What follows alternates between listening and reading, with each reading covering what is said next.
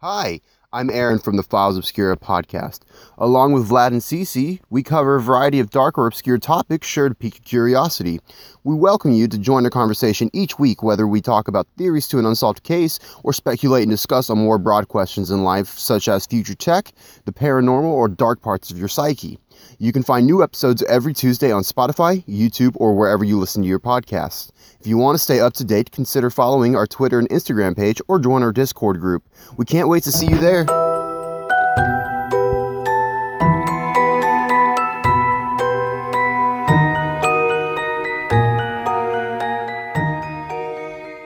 Hi, everybody. This is Crystal, This is Jane.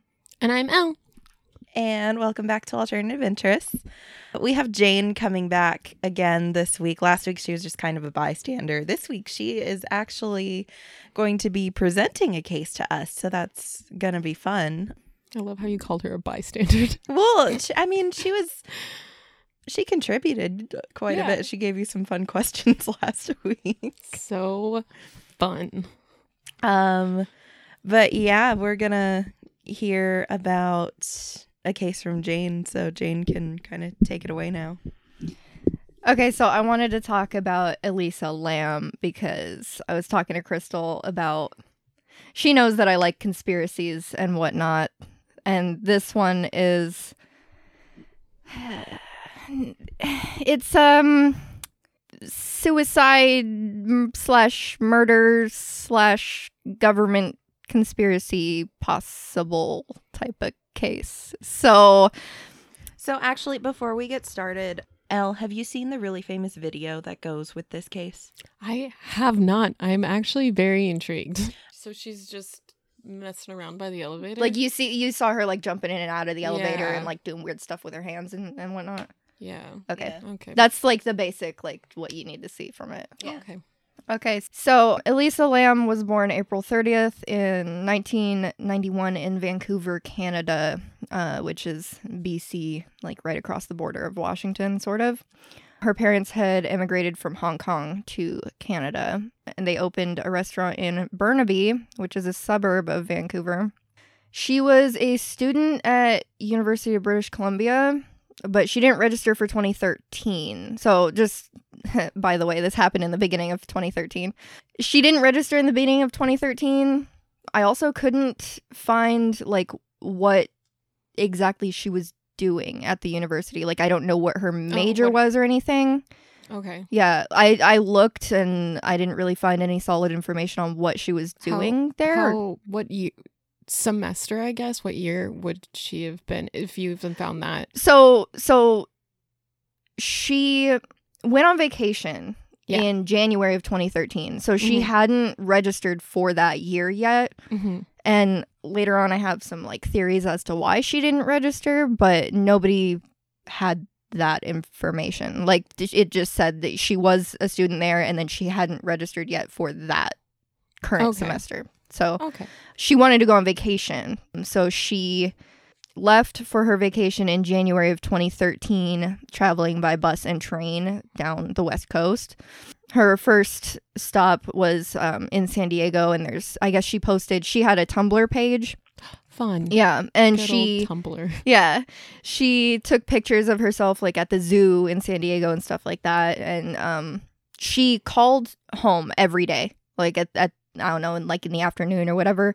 She called home every single day to her parents and her family and like just you know told them how her trip was going and she would like gather gifts and stuff for them. So she went by herself. Yeah. Okay. Bad idea number one. Yeah. so she left San Diego and then on January 26th, she arrived in Los Angeles and she stayed at the Cecil Hotel. Have you heard of that hotel before? No, actually, it, Okay. So the Cecil Hotel is actually the hotel that the um, American Horror Story hotel season oh, is based yeah, off yeah, from that yeah. hotel because a lot of weird stuff happened there. So I want to talk about the hotel for a minute, like as a side note. Mhm. So the Cecil Hotel opened in 1927 as like a business hotel, so like a place where people could go and like business. do business. Air quotes. yeah. business. So the hotel had 600 guest rooms and cost a million dollars to complete in 1927. And I put that into like just a basic inflation calculator online. And um, if that hotel was built today, it would have cost 14 million. Nine hundred sixty-seven, five hundred seventy-eight dollars. So like fifteen million dollars to make this hotel. So I know I've talked about my job a little bit. I haven't gone into specific details. um, I actually work in new construction a little bit. And we built a new property that was 50 units for, I want to say, $13 million. And while that sounds like a lot of money, a 600 room hotel for 13 million dollars 14 15 million dollars in today money that actually sounds like a lot of skimped corners to me just based on the construction that I have done. You just said it cost $13 million to make one that had what, 50 rooms? 60 rooms? Yep. Okay, so. All all right. That's actually, I didn't know that because I was sitting there and I did the inflation calculator and I was like, ah, damn, that's a lot of money, but I guess not. Well, so I don't I don't know if building a hotel I mean a 600 room hotel I would think it would also depend on the, The area, land, the land, yeah. the area that it's going up, and like the county and stuff. Because in comparison, I know California is really expensive, so I'm kind of surprised that it's that low too. A little bit. Like I was expecting a lot more, but it is really expensive here in Washington too. So I would assume. Well, we'll talk about the area that it's in. Okay. too. So, um, within five years of the hotel's opening, because it w- it opened in 1927, uh, the Great Depression happened. So, it maintained its status as like one of the better hotels in the area until about the 1940s. But in the late 1940s and onward, the area is uh, what we now refer to as Skid Row. Fun. Yeah. That's So Lovely name. in the late 40s, it was reported that up to about 10,000 transients lived within a four mile radius of the hotel. that sounds like the best hotel to be at. That is a lot of homeless people in a very small area. Have you been to Utah? Yes. By the 50s, the hotel was known as like an actual on and off residence for some of the transients in the area. Mhm. Like they would stay there when they could, you know? oh yeah. And then around that time, the hotel started to become known as the suicide hotel. no real quick, so I like kind of I don't know if you're gonna get into this, but if you said it was kind of based off well, the American Horror Story hotel season was based off this hotel itself. Yeah. So did the person who owned it kill people? No, Okay. sorry. Dang it. I there got was really no for a second. vampire lady that um owned the hotel. That makes- Unfortunately, That makes me really sad actually. I'm about to make you more sad No. because I am literally going to list off the crimes uh, that happened in this hotel because I want you to tell me if you hear a pattern happening here. oh, okay. So the first suicide at the hotel was reported in 1931 when a guest completed suicide by poisoning himself after checking in with a fake name. Okay. 1932, a guest at the hotel completed suicide via gunshot wound to the head. All right. 1934, a guest completed suicide by slashing his own throat with a razor. 1937, a guest fell out of a ninth story window and landed on telephone wires, which wrapped around her body, and then she died at the hospital. 1938, a resident who had been staying at the hotel for several weeks jumped from the top floor and was found on the skylight of a neighboring building. 1939, a guest completed suicide by ingesting poison.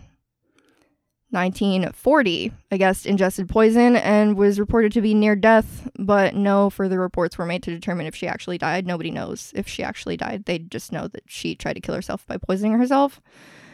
1944, I guess, was staying at the hotel in a room with her boyfriend. Okay, this one is outside the pattern that I'm trying to establish, but Okay. I thought that it was an interesting story. 1944, uh, this lady was staying at the hotel with her boyfriend, um, and she went into labor in the middle of the night. and um, it wasn't clear there was conflicting stories but it wasn't clear if she either didn't know that she was pregnant or if just her boyfriend didn't know that she was pregnant I want to say maybe it's her boyfriend because I feel like if you're pregnant enough to go into labor, there's a show about that called i didn't know i was pregnant I feel like you really have to be not in tune with your body. I actually know a girl Oh no. who was pregnant, skinny as a rail, didn't know she was pregnant because she continued having periods. That is the worst pregnancy ever. Yeah, so she didn't know she was pregnant until she literally started going into labor. She went to the hospital because she was like, something is seriously wrong. And then, poop, she had a baby. But like she didn't did she gain weight at all? I mean as much as Like five pounds.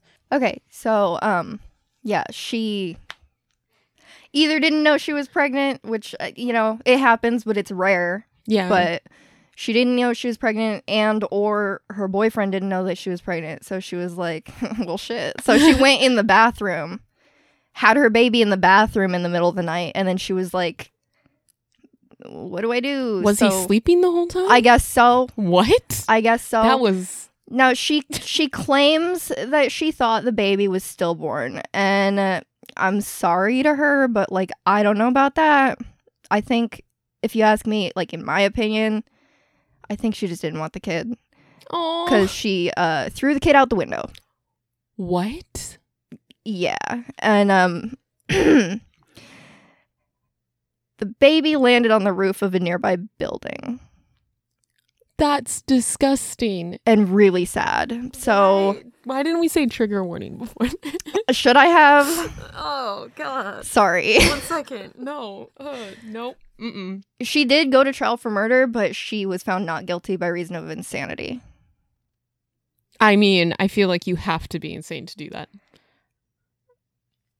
whether the baby was stillborn or not i feel like you'd have to be insane yeah, to do that's that that so to throw a you know, baby. yeah Enough. So how how close were these buildings? Were they like really close? it didn't were- say i mean so if you look at a picture of the building it's like on a strip like on the on the Yeah. road so all the buildings are kind of like touching each other Okay. so Because I was thinking like at least a alleyway distance apart from the other buildings. So I was like, I'm gonna sound horrible. I was thinking she really would have had to chuck it, wouldn't she? oh no but Yeah, never it mind. Didn't, it didn't say like which building the baby landed on, or Okay, well, you know. um, let's let's move on Back from baby to the um, you know, various deaths at this hotel. Okay, so that was in 1944 that that happened. Okay, 1947, a guest uh completed suicide by jumping out of a seventh-story window.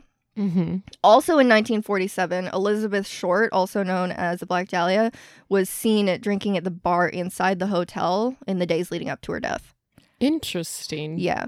1954, a guest completed suicide by jumping out of a seventh story window and landing on the marquee after checking into the hotel under a fake name. Okay. 1962, a guest completed suicide by jumping out of an eighth story window. Later in 1962, a guest jumped from a ninth story window and landed on a pedestrian, killing them both. Police actually originally thought that they jumped out the window together, but then it was determined that the pedestrian had his hands in his pockets uh, when he died. So, like, you're not going to jump out a window with your hand in your pockets. And also, the type of shoes he was wearing, I guess, like, would have fallen off from his feet Oh, okay. if he had fallen from that distance, but he was still wearing his shoes when he died. So, like, the next time you say you're at the wrong place at the wrong time, I want you to think about this because it is never going to be this bad. I don't. I mean, yeah, yeah. I at least sucks. if you're jumping out of buildings, make sure nobody's below you. That sounds horrible, but at least don't take somebody out with you. I think if you're suicidal and you're planning on completing it via jumping out of a building, this is a great spot to do it. well, that and your first thought is not the people below you. Maybe I'm just considerate. You did say that you were overly polite, so you know. Okay, so in 1964, um, a hotel worker found a guest dead in her room. Um, Poisoning? it was determined that she had been stabbed, beaten, and raped in her room, and Mm. her room looked like it was ransacked, like someone was trying to rob her. And I didn't put her name down on here because I just I didn't put anybody's names down on this list. Uh, and I I should have because she was a radio personality, I believe. Okay. But a, a couple hours after her death, a man was found walking through a nearby park. That and it was actually the park that this lady used to go feed birds at all the time. Like people knew her as like the lady that fed birds in this park. Okay. Um, this man was found a couple hours after her death walking through that same park with bloodstained clothes. Um, but That's her suspicious. her murder remains unsolved because they couldn't connect him to the crime. And um, I put a note in here: if they couldn't connect him to the crime, then who the fuck did he murder? Because why is he just walking around with bloodstained clothes? I It's don't. the uh, new style, didn't you know? That was Yeah. what was in in I would 1964. That nowadays they they might have been able to connect him to a murder because back then this is in uh 64 back then they didn't have like the same you know dna technology and whatnot that we have now so Yeah. i don't know all i know is that he was not connected to the crime and they still don't know who murdered her so Hmm. 1975, um, a woman jumped from the 12th floor, and this woman is unidentified because the name she checked in with was a fake name. 1985, Richard Ramirez actually lived at the hotel for a short time and hunted his victims in the surrounding area. 1992, a man was found in the alley behind the hotel, and it is believed that he jumped, fell, or was pushed from the 15th story, but he was never identified.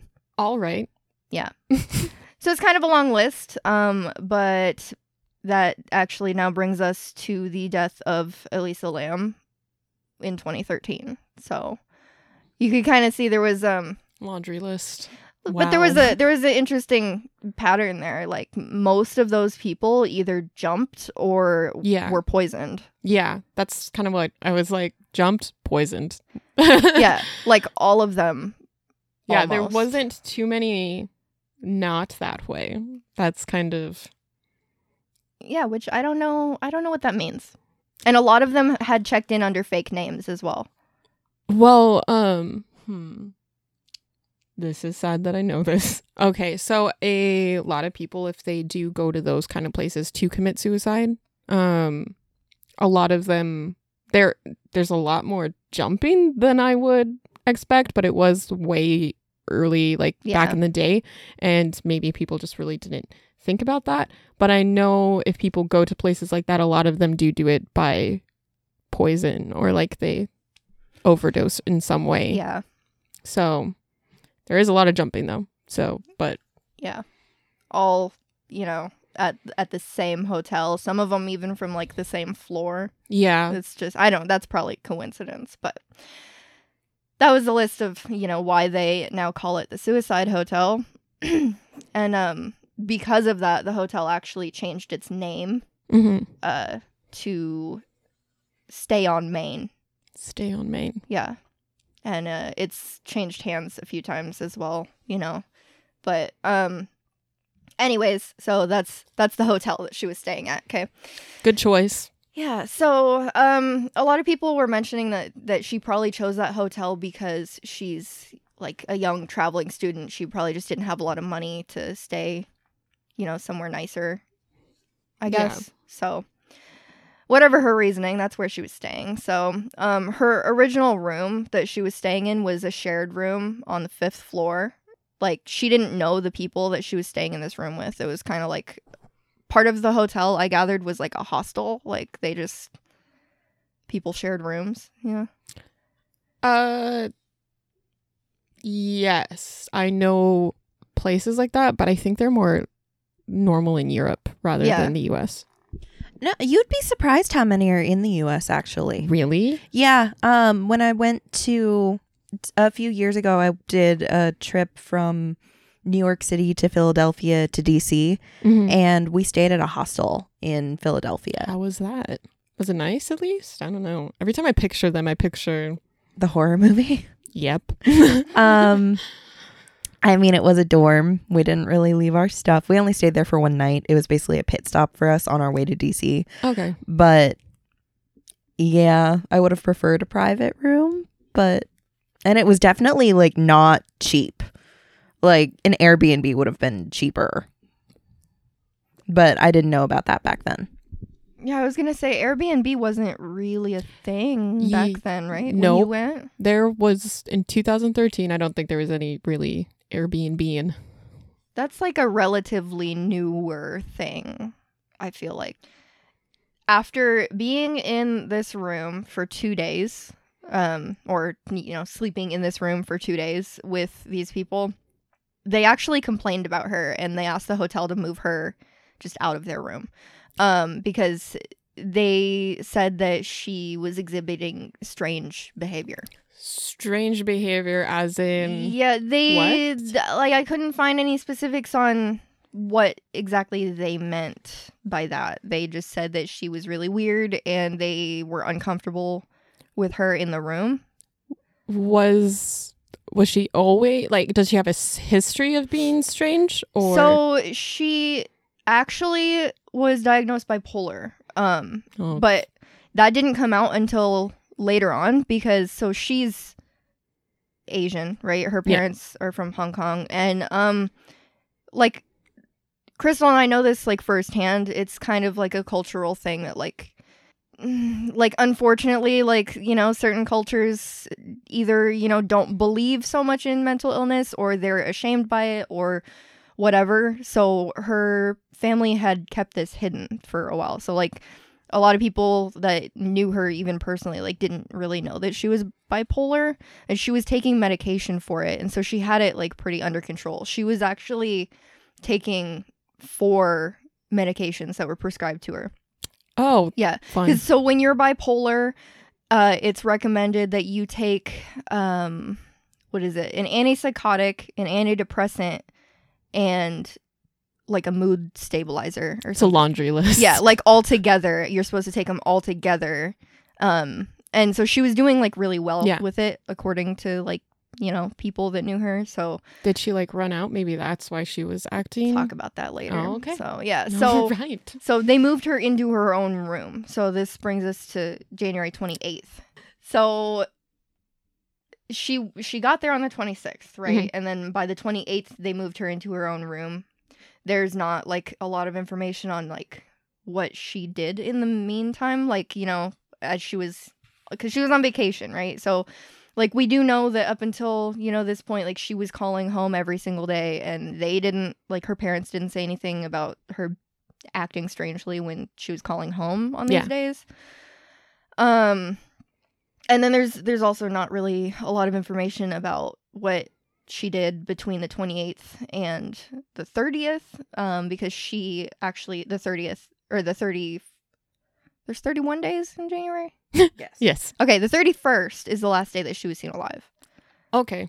On the 31st, Elisa went to a bookstore nearby where the manager had described her as outgoing and lively and recalled talking to her about like what books she was buying and stuff like that. The bookstore that she went to was called The Last Bookstore. Coincidental. Yeah, I think that's like weird. She was supposed to have checked out of her room on the 31st, but she didn't check out and then she also didn't call her family on that day. So they were immediately like alarmed because she called them every single day and she didn't call them. So they immediately called LAPD and told them that she like something was wrong. And then they also flew down to LA like right away to help look for her. So police searched her room and the hotel hallways with dogs to try and pick up her scent and her scent was picked up at a window that led out to the fire escape. Um, but once they got on the roof, the dogs couldn't trace her scent, so it was kind of like a dead end. Yeah. Um, on the February 15th is when the police released the video footage from the hotel from early morning hours of uh, February 1st. That's the video that we had you watch of her like in the elevator. Yeah. And um, that footage just raised a lot of questions with the public because you, like you saw like she was acting kind of weird She was actually very weird. yeah so if anybody hasn't seen the video in the video it's it's video from inside the elevator and you can kind of see the hallway like directly right outside the elevator so she jumps in and out of the elevator um she peeks out of the elevator like like kind of like she's looking for somebody chasing her or like Yeah. like she's trying to look out of the elevator without being seen Yeah. And one of the things I thought was really weird, even just like at the beginning, was that she decided to hit all the buttons. Yeah, so she a lot of people saw the the video and they thought that she was trying to play the elevator game. Have you do you know about that? Like if you hit all the buttons, then it. No. No. So so the elevator game is this thing that like I I seen it like a lot on Reddit and stuff like that. Um supposedly if there's this game that you can play where you go to like a big like public type of building like whether it be like a big like office business type building or a hotel or something with like a lot of floors and then you hit the buttons in the elevator like in a certain sequence and go to floors in a certain sequence apparently it takes you to another dimension. And there's two reasons why i don't believe that that's what she was doing. I don't think it is either because you can really see that she just hits the. she just hits a bunch of random buttons some of the buttons she hits the, the same button repeatedly Yeah. like and also like i'm sorry to anybody that believes in the elevator game but um i think it's stupid and not real so i don't think that's what she was doing I I mean, really, maybe she was just really impatient and she was just trying to get the door to close. some people thought that too like some people watched it and thought maybe like the elevator was like malfunctioning or something and she was just trying to get it to close and she's like looking out to be like why is this elevator not working kind of thing but But if you really look at it, that's kind of what I was wondering. Why isn't the elevator closing? right. Another thing about the elevator video though is that she she's acting weird, right? And it's not just she keeps peeking out and she jumps in and out of the elevator. She's doing stuff with her arms and hands in the elevator video where she's like doing weird like things with her fingers and she she's like rubbing her forearms together and she's like flapping her arms around. My whole thing about the elevator video is that I think that's evidence of her having either a manic episode or like a psychotic break. Because those are symptoms of of like having a Yeah. manic episode is like, you know, yeah. doing weird stuff with your appendages. So, yeah. That's that's the main reason why I bring up the elevator video is because those are some theories people had, but that's my thing is that I think that she was having some kind of break. There's a couple other things I wanted to mention too. Yeah. So, it's specifically because Elle mentioned that the elevator door was not closing. Yeah. I actually found a Reddit thread about the Eliza Lam, Elisa. I always call her Eliza. Elisa. Elisa Lam case. Someone commented that based on the way the buttons are situated in that elevator, there are not enough buttons to coincide with the number of floors that that building has. There's speculation that every every place you find this uh, video, the timestamp is actually blurred out. A lot of people think that this elevator is not a regular elevator. They think it's a service elevator for hotel staff. And that's why the door wouldn't shut because the timers on service doors are way longer. They're meant to stay open longer so that things can be loaded into the elevators. And that Mhm. also explains why there are less buttons on the actual elevator doors. The other thing I'm going to bring up really quickly is there has been a quote unquote professional body language analysis done on Elisa's behavior. and the person who did the analysis, I'm just going to say it, it's full of shit because she says that Elisa is acting like somebody flirting, someone in love, someone nervous about meeting a guy, and she harps on it. Like she cannot let it go. That's all I'm going to say about it because Bullshit. yeah, you can you can google it, you can look it up on YouTube and watch her analyze this video. I think it is 100% bullshit and we're not going to talk about it any more than that. From the little bit that I saw, that doesn't seem accurate at all. Yeah. So Okay. there's that. Um Good old ev- elevator Also- stuff. this is where um starts the theories of people thinking that she was murdered um because at this point when they released this video she still nobody had found her yet and it had been 2 weeks cuz she went missing 31st to you know the 1st Yeah. um and this this video was released by the police on the 15th and there's a about a whole minute in the middle of the video that is missing. Like they didn't release. So i'm thinking that either either they they took out that minute because you know police will withhold information from the public right? So that because it's in the middle of an active investigation. So if there's something on that video that could possibly incriminate somebody Yeah. later like you know police will do that they'll take that out or or the police took out that minute to try and hide themselves stop from incriminating themselves Okay. yes Okay. so hmm. by the morning of february 19th multiple guests at the hotel started to complain that the water Oh, lovely. coming out of their faucets was tasting and smelling really weird.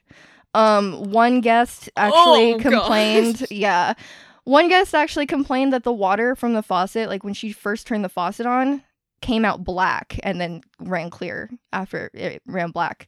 People were bathing in this water. People were drinking this water at the This hotel. is disgusting. Yeah, so the roof of the hotel had four 1,000 gallon water tanks um, on top of it, which supplied water to the whole hotel. That's all the guest rooms, the kitchen. There's a coffee shop in the hotel. Like, yeah. So, um, Yuck.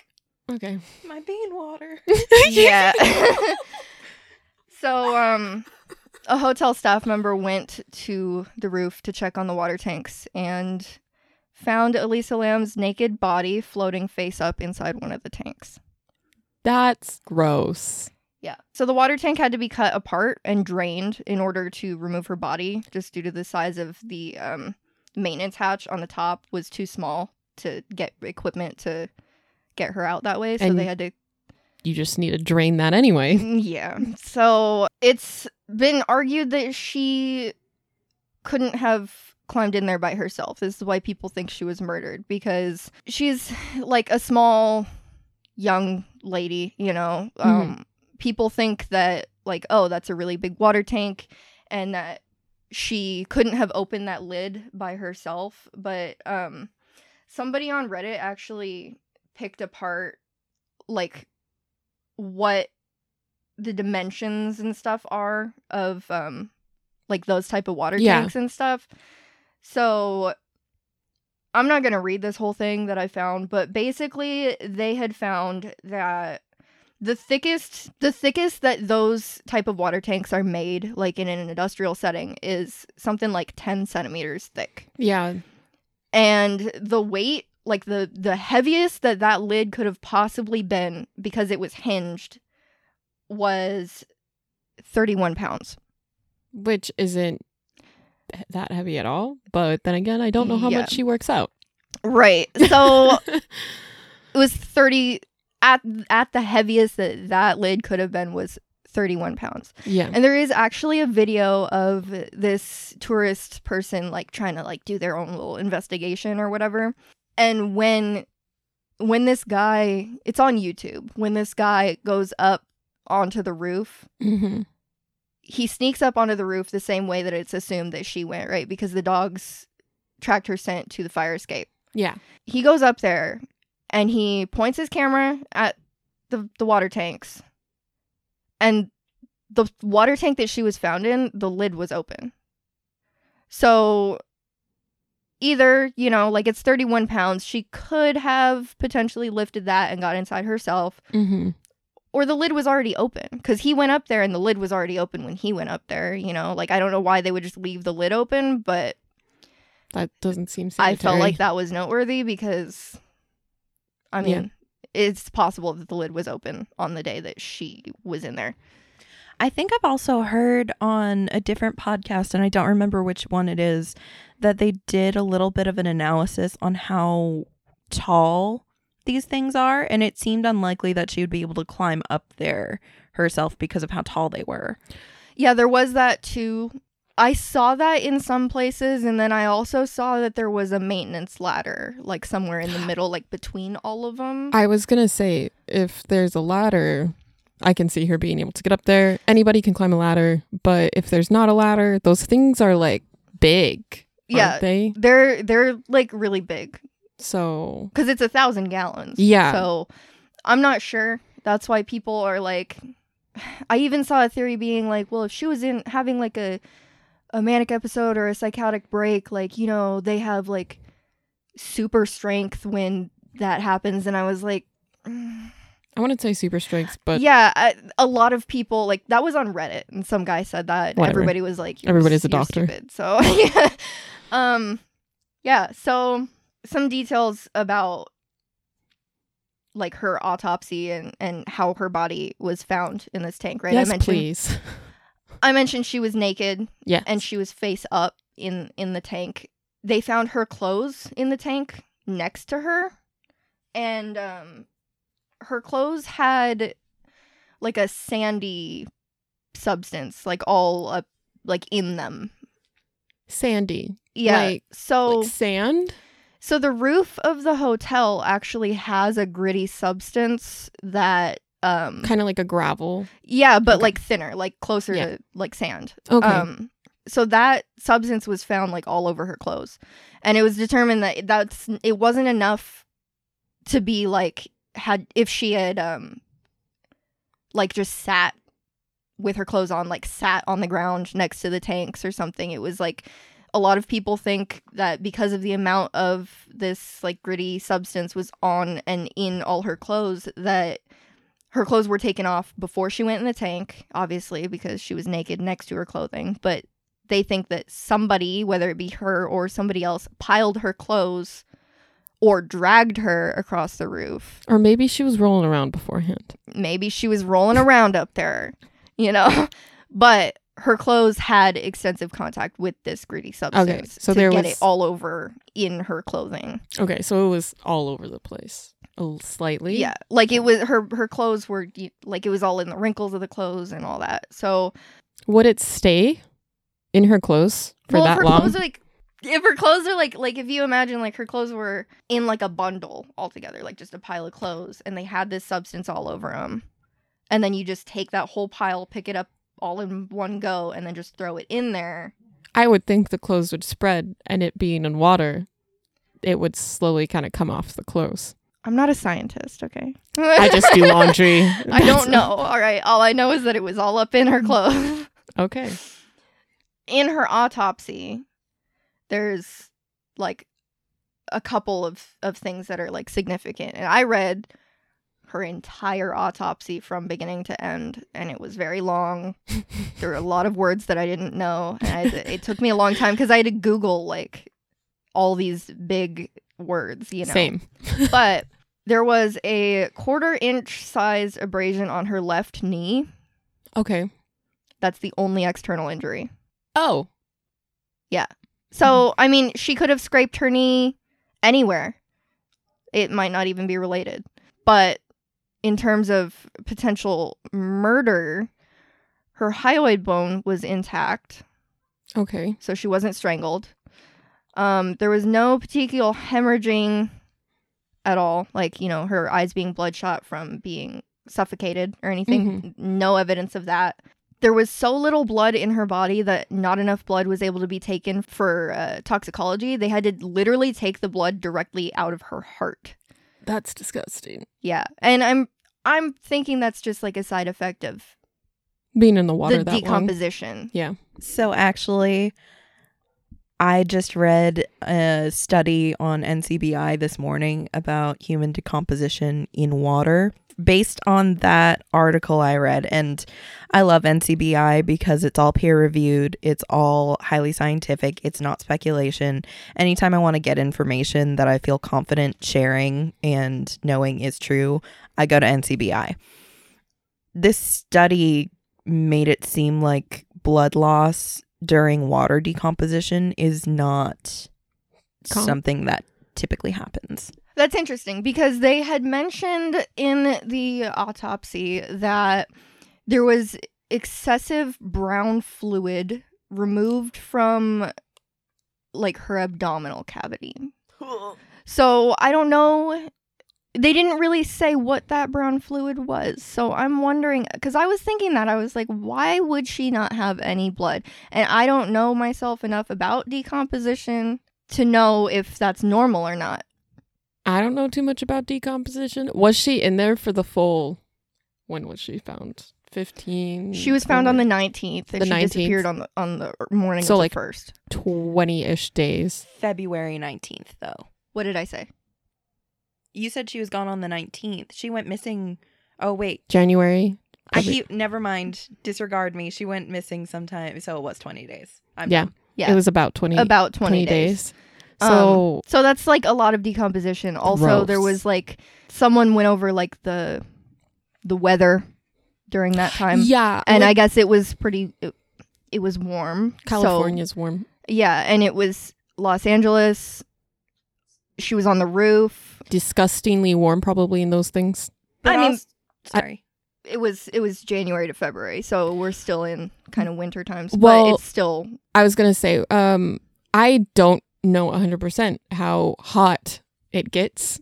I mean, in those si- what are they technically called?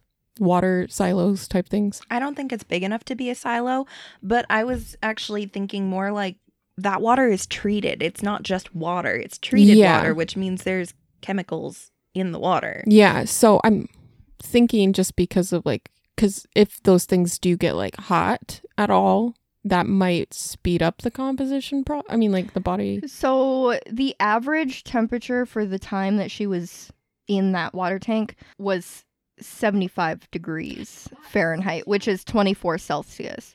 That's still hot. I mean, that's hot to us. That's That's hot in a men when you're chilling in a metal tank. right. but that's cooler than body temp. Yeah, but what I'm saying is, how hot was it in the tank? Like how hot was the water itself? Yeah. Was it cool or was it? I don't know how hot it gets in those things. I, I don't think it would be hot because that's the water you're supplying to the building. You don't cool water, you heat water. yeah. And the heating is not happening in these tanks. I just don't know how they work. I'm gonna look it up one day. So I mean that's what I'm saying is I I reasonably know how this stuff works because I work in maintenance. But Yeah. So it would be the water. That well, that's what I was thinking. Like if the water got hot at all, this It is what I'm doesn't. saying. Then the body composition would go take a like speed the process. I would think if it was in hot water. Right. But if it the water's cool, then I guess I'm just like okay, never mind. There's a lot of factors that go into decomposition. I. So, I was just like I was Yeah. just questioning. so anyways, she was in there for 20 days, average temperature of 75 degrees a day. No blood. She had no blood in her body besides Brown goop. brown goop in her abdominal cavity and uh, they took the blood directly from her heart and i believe they took some samples from her liver because she was taking these uh, prescribed drugs for her bipolar it was determined that she only took one of her bipolar drugs on the day that she died Okay, that's kind of weird. yeah so and the thing is if you only take one of those drugs and you're supposed to be taking them together and you just stop that can trigger a manic Yeah. episode or a psychotic break so that's why a lot of people are leaning towards that now but also think about what if her I mean, it sucks, but what if her parents weren't so secretive about her mental illness? And what if she was on a specific regimen of taking specific drugs at certain times, not taking them all in one pop? What if knowing which medication she took and knowing her schedule, that would give a reasonable time of death? Well, yeah, that was also argued too that maybe they think that, you know, there's one or two of them that she takes in the morning and one or two of them that she takes in the Mhm. afternoon and she just kind of takes her medicine that way. But there wasn't enough blood in her system to fully find out if that's what she was doing. They just know that based on the amount of blood that she had that there was only one that was present enough in her system. And the one that they found had already been metabolized. So she took it like a few hours before.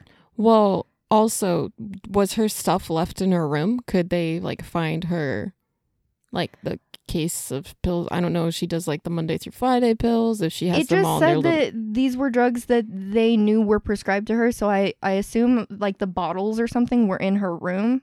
With her body was just found her shoes, her clothes, and her watch. So Okay. just the stuff that probably was But- on her body. I would assume by counting these pills, you would be able to tell what she took that day. Not necessarily, because there are some medications that are prescribed where you have to you have to gauge how you're feeling and True. depending on your psych, they they actually recommend so if you have one type of pill that you're actually taking four of the one type of pill a day because the milligram dosage is so small, Mm, yeah, didn't think about that. they I've actually seen some people have it prescribed to them that you know on Monday you take 4, on Tuesday you take 1, on Wednesday you take 3 Well, because that's the the type that they need. So counting those pills wouldn't do anything. well, that's why I was asking. It was like if she had one of the like little, you know, the little pill ones that normally the Monday to Friday. the Monday. Yeah, I was. the the individual ones. I don't know if I would take that traveling with me though. oh, I would. I wouldn't. That's especially for how long she was traveling. Oh, true. I guess time frame. Yeah, and if she knows her schedule well enough. Okay. Yeah, so that I don't know specifically what type of bottle she had her drugs in. I, it's not much of the. It's it's more like I. f- If you want to, I feel like if you want to argue, it's drug uh enticed how she started ask, acting. I feel like you really have to rule out what was in her system versus what she still needed to take. and- right. And they couldn't Does- they couldn't do that because she Ye- just didn't have enough blood Yeah. to to test fully for that. Keep in mind you're also talking about LAPD, which is notorious for fucking up investigations. My bad. My bad. Which uh, that's true. So Okay. moving on, right? Moving on from drugs. a rape kit was taken, but it was never processed. Because um, because they yeah um I'll, I'll get into that um the last two things about her autopsy um like evidence in her autopsy she had a rectal prolapse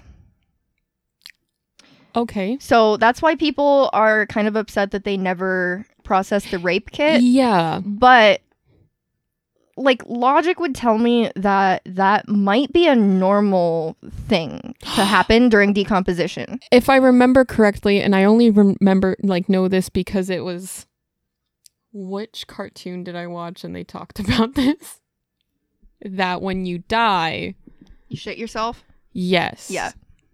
It was. But that's not the same as a rectal prolapse. A rectal prolapse is for everyone who doesn't know, we're going to be saying the word rectal a lot. I told you we'd be talking about butts. So, a rectal prolapse is the muscles and fibers of the actual rectum holding it in place right at your anus detach, and your actual rectum itself. So, the very end portion of your large intestine actually pops out your butt.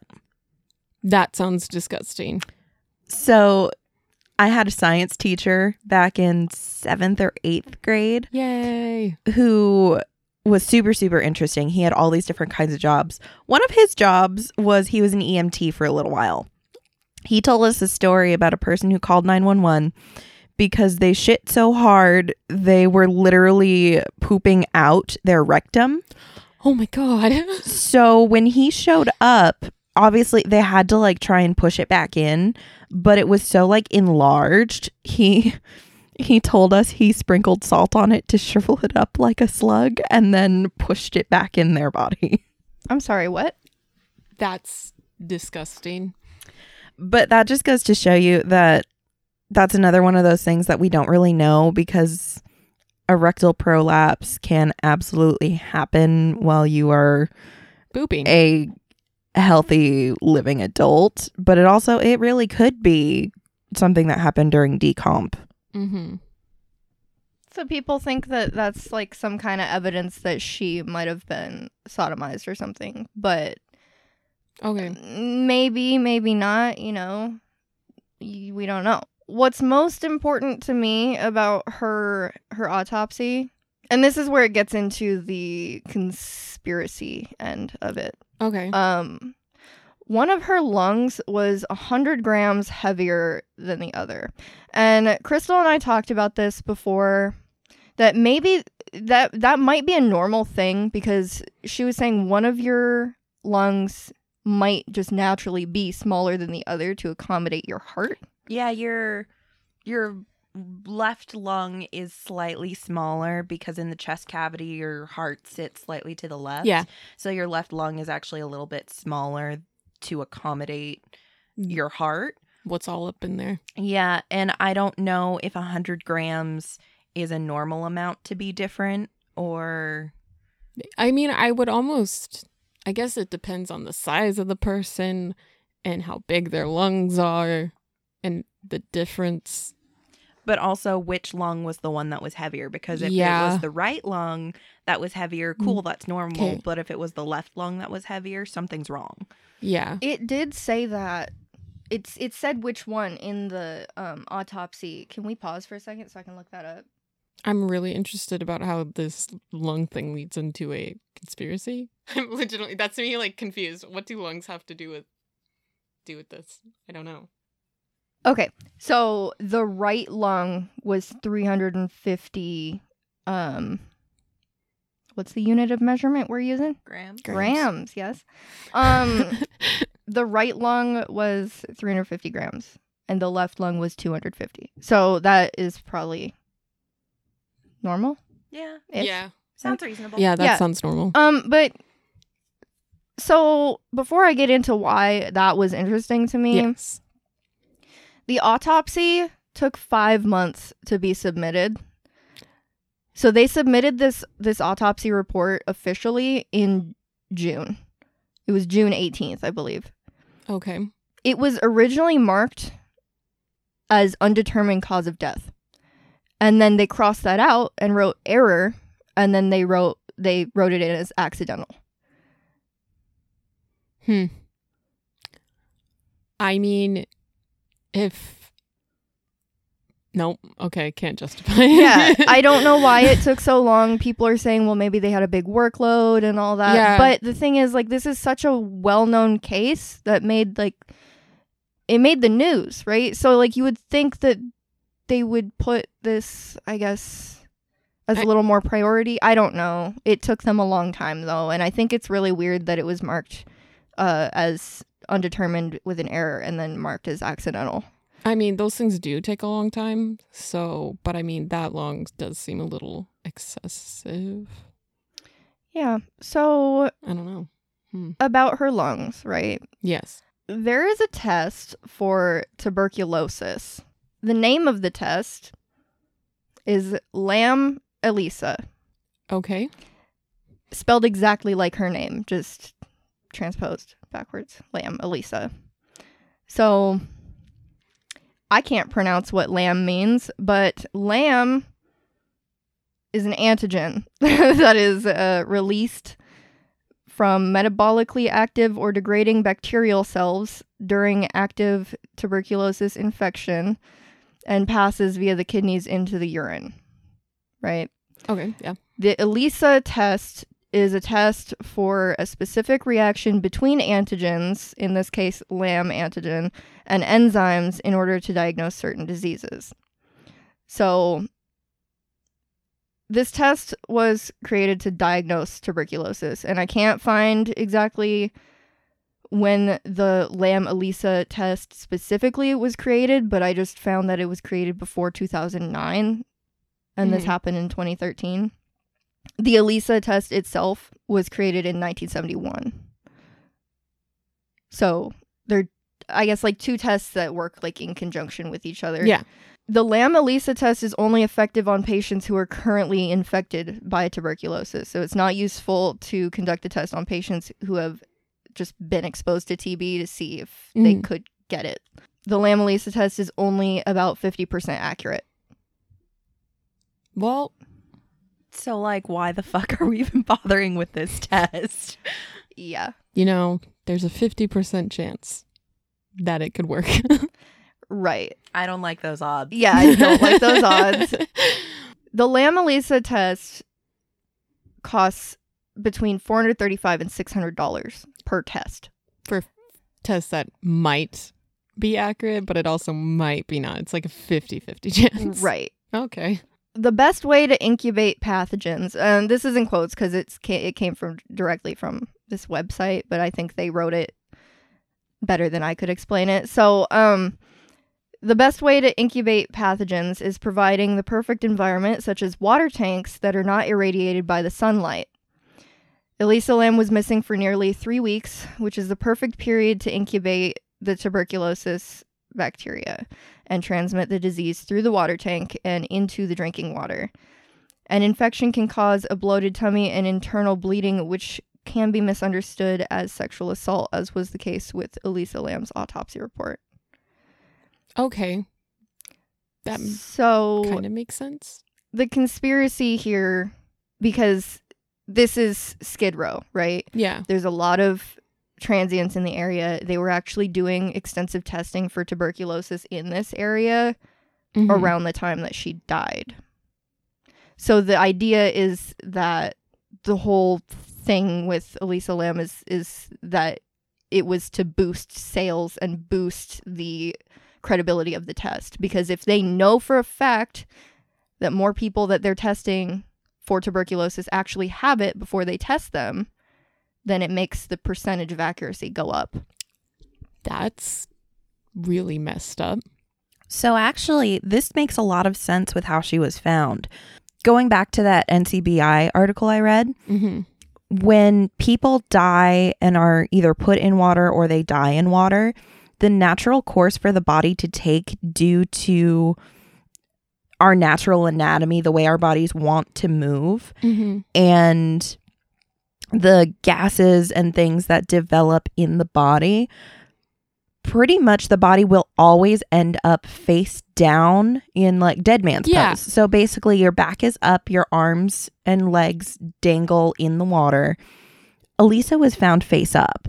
Which doesn't really make sense. But if if this conspiracy theory is correct, her bloated stomach might be the reason the bloated stomach due to the tuberculosis Mhm. bacteria might be enough to counteract the body's natural desire to go into dead man's pose Yes. and it may have caused enough gas in her abdominal cavity to make that want to rise to the top instead of her back. Yeah, like a buoy.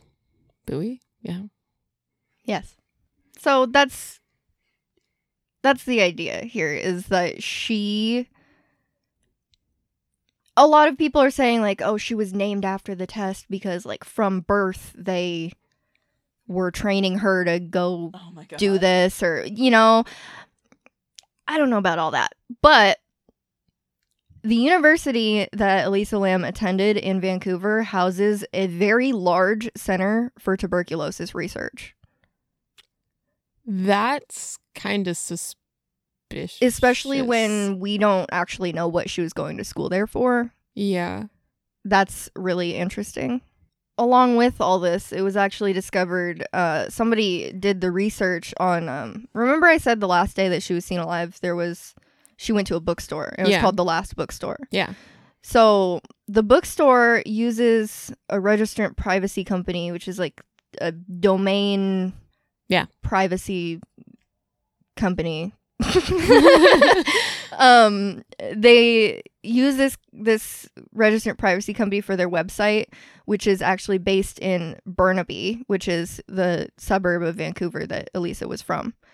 Which is interesting to me because this bookstore is in LA Yeah. and Burnaby is like not as far as I know, like not a super big suburb, but Yeah, like we have we have people we're pretty close to that live in Vancouver and we went up there basically every weekend for several years. I've never heard of Burnaby before. I haven't either. Yeah.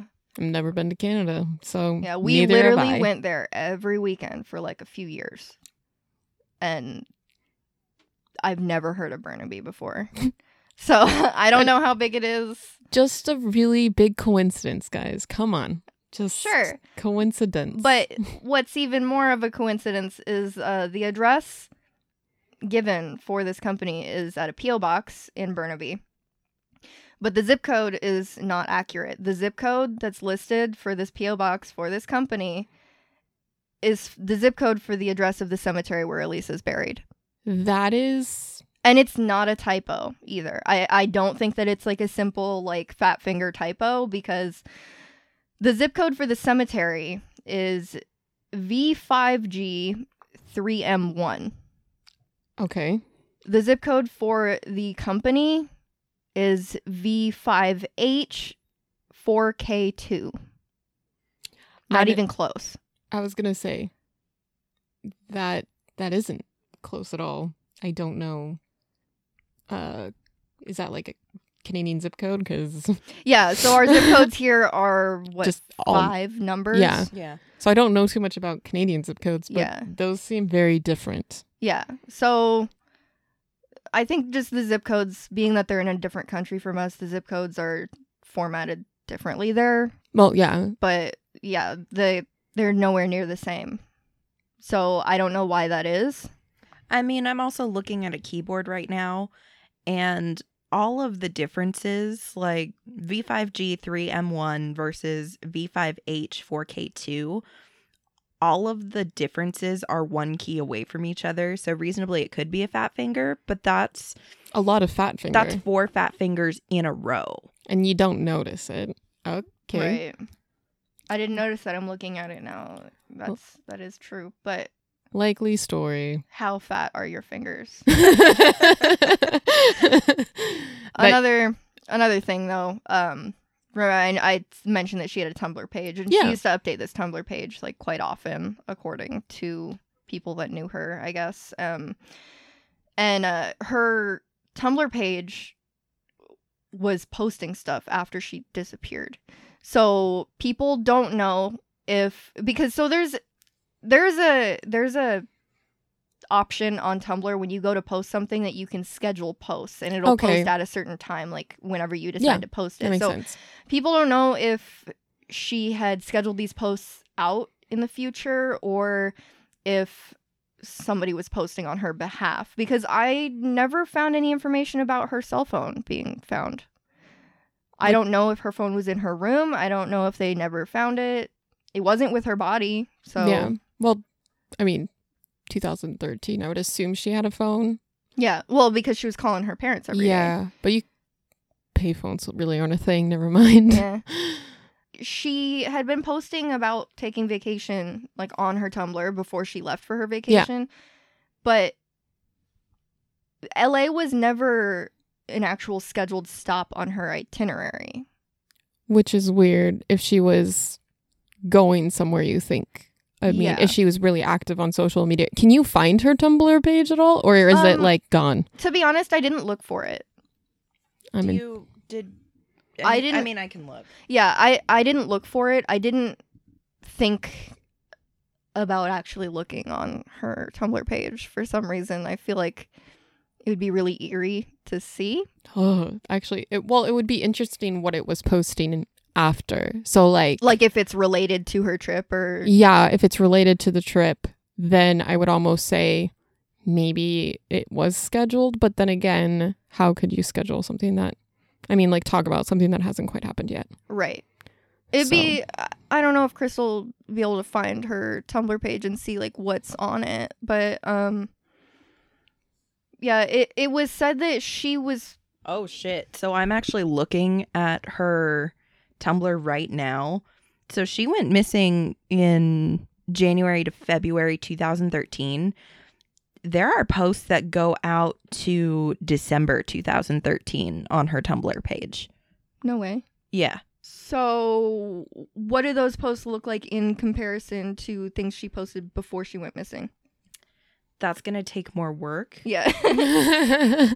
But just looking at it right now, so she has posts. I mean, she has a lot of posts from March when she was already dead. She had already been found. And then it they looks kind of like taper off, huh? they taper off ridiculously. So there's a bunch in February 2013. There's four from March 2013, three from April 2013, one from June 2013, one December 2013. Interesting. Hmm. Now, I used to have a Tumblr and I used to schedule my posts out, but I never scheduled my posts out, what, like almost a whole year in advance? that seems way too. Yeah. I mean, that's that's weird to me, but I peop everybody does stuff different. Maybe so she got know. hacked. Who knows? Maybe. Um but she um like I said she she never had scheduled LA like on her itinerary and I don't know what exactly that means if but it was it was said that she had posted a couple of things like alluding to possibly going to LA. So I don't know if mm-hmm. that was text posts or if that was like pictures of just stuff in LA or Yeah. what. So I'm just I'm sitting here while we're talking looking at her Tumblr page. Her tagline on her Tumblr page is this quote and it's actually a little creepy to me. So it's a Chuck Palahniuk. How do you say Palahniuk. Palahniuk? It's a Chuck Palahniuk quote and it says you're always haunted by the idea you're wasting your life, which seems kind of creepy to me. That that does.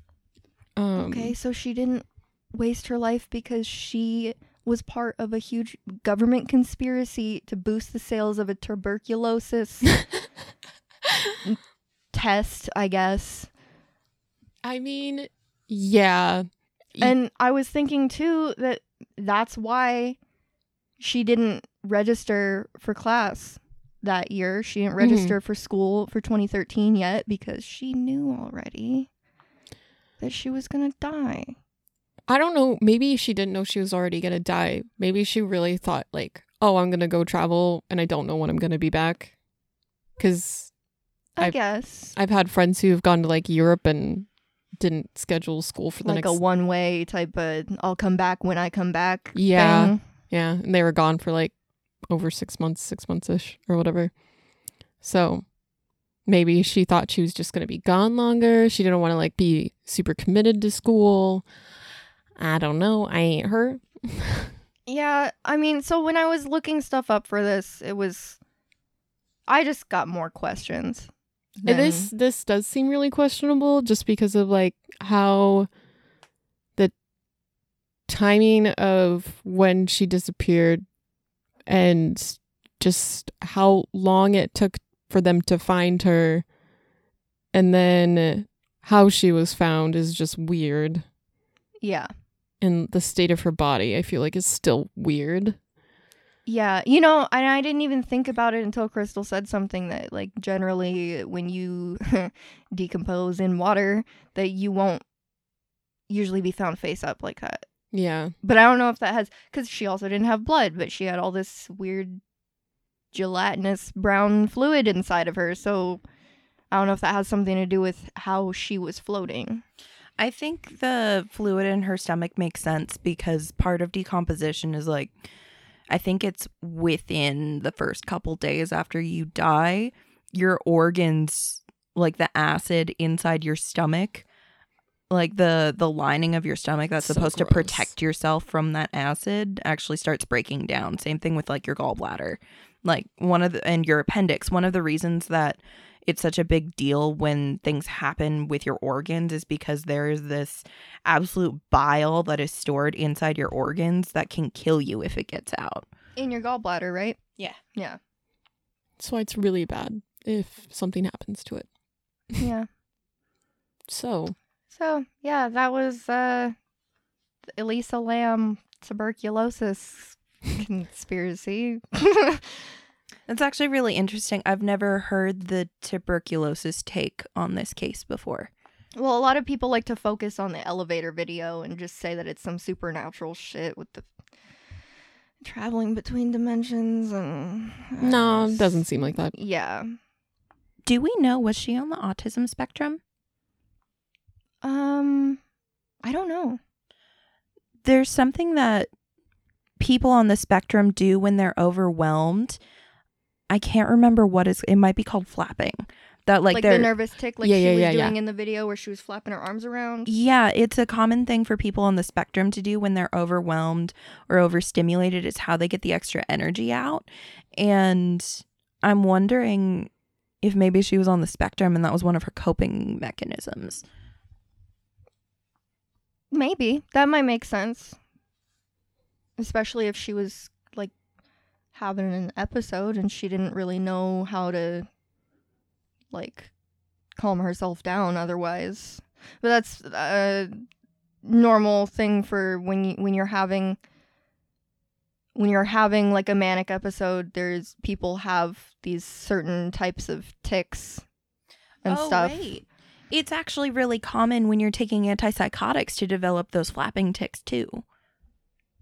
Good to know. Yeah, that I, that I did not know. I didn't know that. Yeah, didn't- I, just knew that it was a, a I don't know sign of when you're having a break because she was she was like rubbing her forearms together, which is like not something that you would normally do yeah. unless it's just like a nervous tic. Yeah, or like I saw one person on Reddit mention it looked like she was having a panic attack, which is another time when the the I'm gonna call it flapping because I think that might be what it's called. Yeah. But like those motion tics, that's another time where it's kind of normal. So people that don't believe in the whole tuberculosis thing also think that maybe a hotel staff member had murdered her because she went out on the fire escape. Um because I guess so there's an internal stairway, right, that leads up to the roof Yeah. Um, with an alarm system on it. And uh, I totally should have mentioned this earlier, but the remember I mentioned there was a there was a guy that did his little own type of investigation. The Yeah. guy that found that was open already. Mhm. The tank was open on the roof. So he went two ways. He went up on the roof through the the fire escape, if I remember correctly, and then he also went through the internal stairwell Mhm. which is supposed to have an alarm. But when he went through the internal stairwell up to the roof, the alarm was disabled. Like the alarm did not go off. I mean, but I feel like you have to actually like go up there to like know that. Maybe she did think it was an alarm, and to get up on the roof, she did take the stairwell, Right. Or Or she was running away from somebody. or a hotel staff member who did not know that the alarm did not work wanted to take her up there that way. hmm. Because my whole thing is like, okay, sure, right? She, let's say, for the sake of argument, that this was a whole government conspiracy to do with tuberculosis. Why was she naked? And how did all that grit get in her clothing? But also, if she's gonna climb up in the water tank naked, if it's me and I'm choosing to complete suicide via drowning myself, I don't think I'm going to take the time to throw my clothing and my watch and everything in the tank and then climb in after it. I don't think I'm going to strip myself. I'm definitely not going to climb in naked and then reach out for my clothes and drag them in with me. Well, she wouldn't have been able to reach that far anyways because of how big the tanks were. Yeah. I mean, maybe. Okay, so this is just my idea with how if she ended up like with the uh, video of her, maybe she was having a panic and because she was in a different elevator, maybe she thought that elevator would take her to the roof. Oh, because what if it was a service elevator? Yeah, And, like so- she knew it was a service elevator. yeah. elevator. So what That's if a good point. that's what it was and then she was nervous because maybe something was she was supposed to go on the roof for whatever reason. She was maybe she thought she was meeting somebody there. Maybe she thought she was going to go up there. Maybe she was intending to like commit suicide or something. And she's having a panic attack because of kind of what her where her mind's going or whatever. But then she, I don't know, she makes it up on the roof somehow and things go a lot in a different direction than what she thought they were going to go. And somebody maybe like if she was going to go meet somebody, they killed her. Or if she was committing suicide, maybe she just really did like just snap and take off her clothes and jump in the water tank. Your brain does weirder things. Yeah, you know, your brain does a lot of weird things, like especially if you are actually having a break. yeah. Sometimes you do stuff that doesn't make sense to other people. Yeah. But in the moment, it makes sense to you, Yeah. right? I just I don't know, for me to like think about like the events that could have happened, like especially if you really do want to take the elevator into consideration, maybe it was just like a panic attack or whatever and she was trying to get to the roof. Maybe she did climb up the stairwell because somebody told her that's the way to go and maybe somebody went with her. I don't they didn't I don't know if they every looked for time, anybody else. Uh, people were asked about her. Every single person said that she was always alone. she was always alone. So yeah. So I mean, that doesn't mean that she didn't meet somebody there and she just Yeah. wasn't really seen with them. But everybody, the hotel staff, the lady at the bookstore, everybody said she was always she was traveling alone the whole time. which is just so unsafe. So unsafe. So I just want because I know we're talking about a United States conspiracy and people are rolling their eyes at us right now. I just want to really quickly mention that it is not unheard of for the United States to give people diseases. And I actually I want to invite Jane back to help us with this one because if no one has heard of the Tuskegee study, I want to do an episode on the Tuskegee study. I would love to be here for that episode because uh, that gets me extremely heated. So, just saying that it is not outside the realm of possibility that the United States would be giving people tuberculosis. yeah. I I mean, that makes, like, I'm not trying to rule that out, but because maybe she did have it, and that's kind of what was going on in the end. And it would, it's a good place to commit suicide. I literally tried so hard to look up autopsies of like tuberculosis victims Oh, as well that go and try to try to compare them to her like body? side by side with how she was found and anything with a tuberculosis. I'm not good at googling stuff though, I'll Mm. be honest. So I had some trouble, so I didn't include that in this because I couldn't I couldn't make connections. So Yeah, but I mean, if it was like a common area for them and they were just trying to do test, and it was like a test area almost. I mean, and then if that's in the water, wow, she just affected however many people are drinking that water. Plus, you're thinking of when when the US does this kind of stuff, they always focus on populations they deem as less important. Yeah, And you're talking about Skid Row with all the transients. They don't Yeah. care about those people. yeah, that's kind of why I'm like, I mean, Additionally, though, I did not find any information about the people that were staying at the hotel that were making the complaints about the water. you would think they would probably need to get tested Right. for So everything. I don't know if those people that were staying at the hotel making the complaints about the water got tested. I don't like they're not mentioned by name. They're I don't know what happened with them. So Those poor people. right.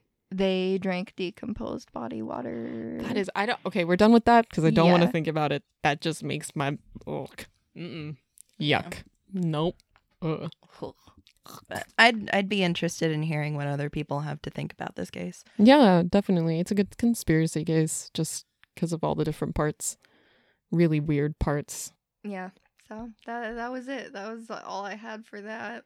Well, thanks. I I thought all the history of the Cecil Hotel was really interesting. I know a lot of weird shit happened there. I just never really dug deep into it, so that was kind Mhm. of nice to get background on. Yeah. Yeah. No, that was good. I enjoyed it. Hmm. Really interesting. Hmm don't forget to tell your friends about us. Oh, yeah. Okay. So I'm used to the person who says the episode didn't say that. I don't I don't know if we ever really have a set No. way we do that. I'm guys. new here and I don't uh, know how to do that. So I was just waiting for someone to fill the silence. So Well, uh keep sharing us with your friends. We really appreciate it. Uh subscribe, Rate. like Review. Yes. You guys, give us some reviews, Come please. I will sic Crystal after you. Nobody She's- wants that. She's a lot scarier than Especially me, because I'm lazy bitch. Yeah. No. Uh follow us. That'd be cool. Thanks. yeah. And, you know, hopefully by the time this episode airs, we will actually have a website up and running. At the time we're recording this, I'm reasonably close. So let's say, you know, if you're listening to this episode, go check out alternativeinterestpodcast.com. Yay, because our website is legit. Crystal did such a good job and it looks beautiful. It is hard as fuck to set up a website, you guys. but you can also check us out on Instagram. at Alternative Interest Podcast. And then also you can look at our Facebook page and like us there and rate us. Yeah, share us with your friends. That's that's all I got. Yeah. Oh, email us too with fun things. Stories. Yeah. Um if the the website is up and running, we actually have a case suggestion link and if you want us to cover anything specific, you can fill out that and we will put it on our list. Yeah, because that'd be dope. Crystal's a genius. So anyway, thanks for listening. We'll see you next time, guys. bye. Bye.